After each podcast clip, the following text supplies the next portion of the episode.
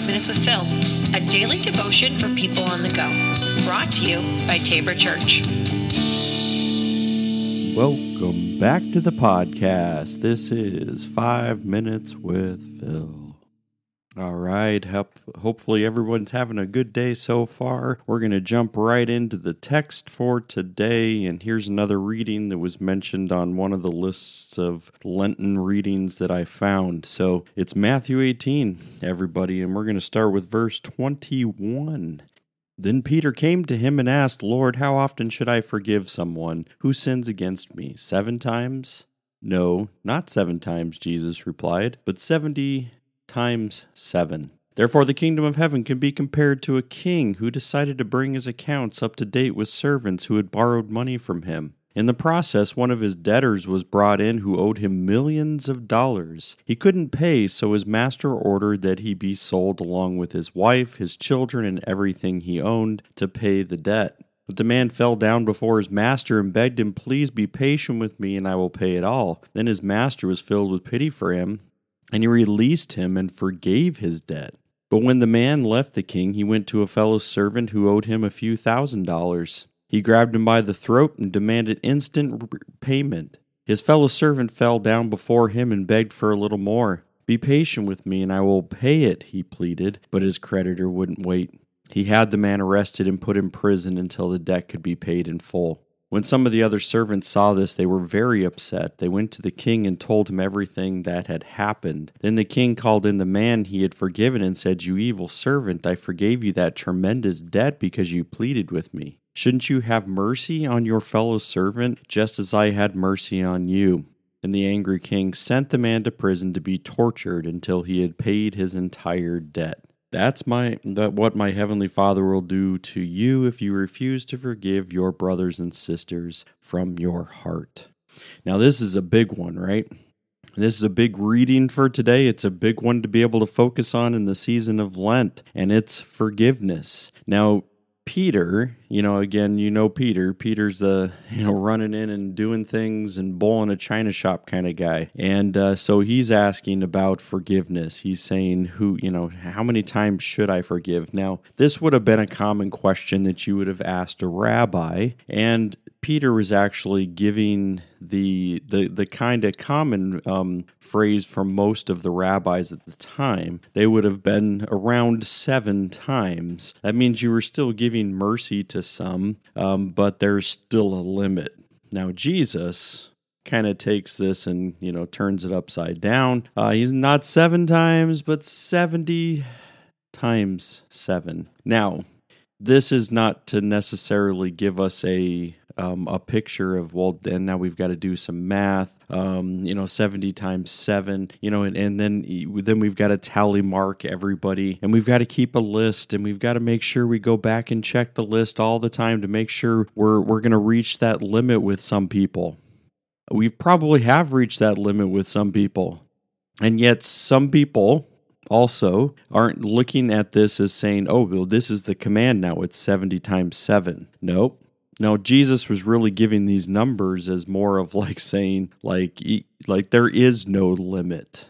Like forgiveness should be given because it's been given to them right? So, and then he gives goes through that parable, and it's a great parable. Used it uh, many times when I've been preaching before, talking both about forgiveness and the way that we uh, that we tend to treat others, even though God has given us extreme grace, right? And this is where the you know the money kind of comes in is where this man owes like millions um you know the text is is kind of interesting there because it's it it's not necessarily millions. I mean, of course, because millions was not, you know, even a, uh, you know, a, a, a, unit of measurement then. Uh, but it says the 10,000 talents, um, 375 tons or 340 metric tons of silver. Like, this is a lot of money like they're trying to put it in in terms like where we can see like millions like okay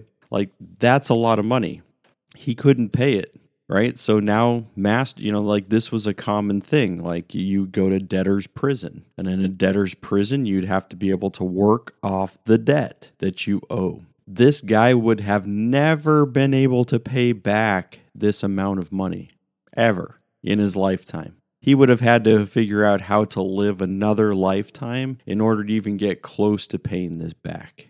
And so that's the significance of this. Because when we're looking at it and saying, like, when he says, like, oh, I've got, you know, you've got millions that you're going to have to pay back. And then the guy's like, you know, he pleads, and he, did, he doesn't plead to say, forgive me of my debt. He says, let me just not go to debtor's prison so that I can, you know, pay it back. And this is where the mercy and the grace of the master comes in when he says he was filled with pity and released him and forgave the debt.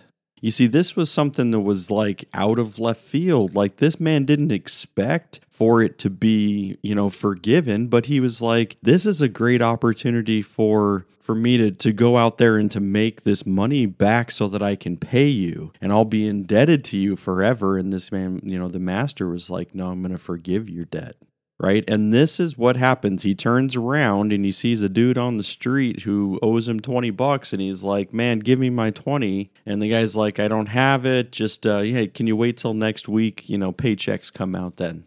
And he's like, no. And he threw him into debtor's prison. Now the NLT gives us, you know, that it says it was, you know, a thousand bucks or whatever, but um, but it is actually much much smaller than whatever the it was even near what he owed the master.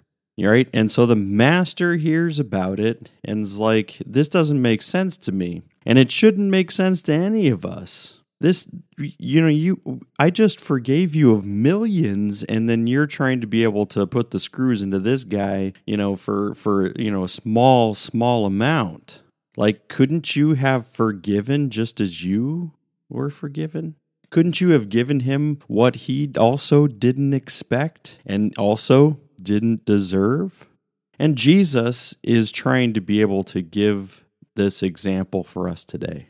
When he's talking about forgiveness, and when he's talking about the ways that, that God has forgiven us, is way more than anything anybody else has done to us.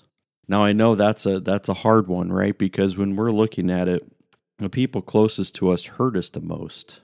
And when we're dealing with like really deep hurts of whether it's abuse, emotional, physical, whatever, like that stuff cuts deep. And so you're saying like like what do you mean? Like I mean this is the the debt like, you know, but forgiveness is going to if we don't release people, then we keep ourselves locked up in a prison of our own hurt of our own, you know, like struggles and all of that. Like we've got to figure out the steps in order to forgive. Now, this, again, I'm just going to state this and make sure that we all know it. It doesn't mean reconciliation. Reconciliation is I need to mend the relationship. No, Jesus isn't talking about reconciliation here. He does call us agents of reconciliation at another point in time, but in this scripture, he's just talking about forgiveness. You can forgive people who are dead.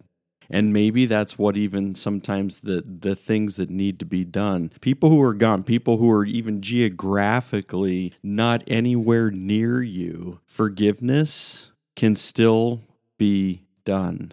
You don't need to confront them about it. You don't need to be able to walk up to them. You need to be able to figure out how you are going to cut the ties, the hurt that has been, you know, that they've caused, and that you're trying to be able to say, I don't want to hold this anymore. It's like hot potato. Like, why would you want to just keep holding the hot potato instead of passing it along? And it's the same with forgiveness. Forgiveness is going to burn as you're you're holding out and holding holding on to the bitterness and the pain and you're saying I really want to hold on to this. Why? Why do you want to hold on to that? Release it.